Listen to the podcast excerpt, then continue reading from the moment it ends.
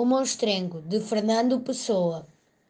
O monstrengo que está no fim do mar, na noite de breu, ergueu-se a voar.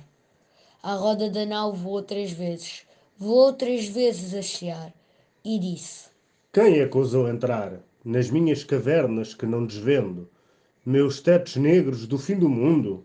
E o homem do leme disse, tremendo: El Rei Dom João II. De quem são as velas onde me roço? De quem as quilhas que vejo e ouço? Disse o monstrengo, e rodou três vezes. Três vezes rodou, imundo e grosso. Quem vem poder o que só eu posso? Que moro onde nunca ninguém me visse e escorro os medos do mar sem fundo. E o homem do leme tremeu, e disse, El Rei Dom João II.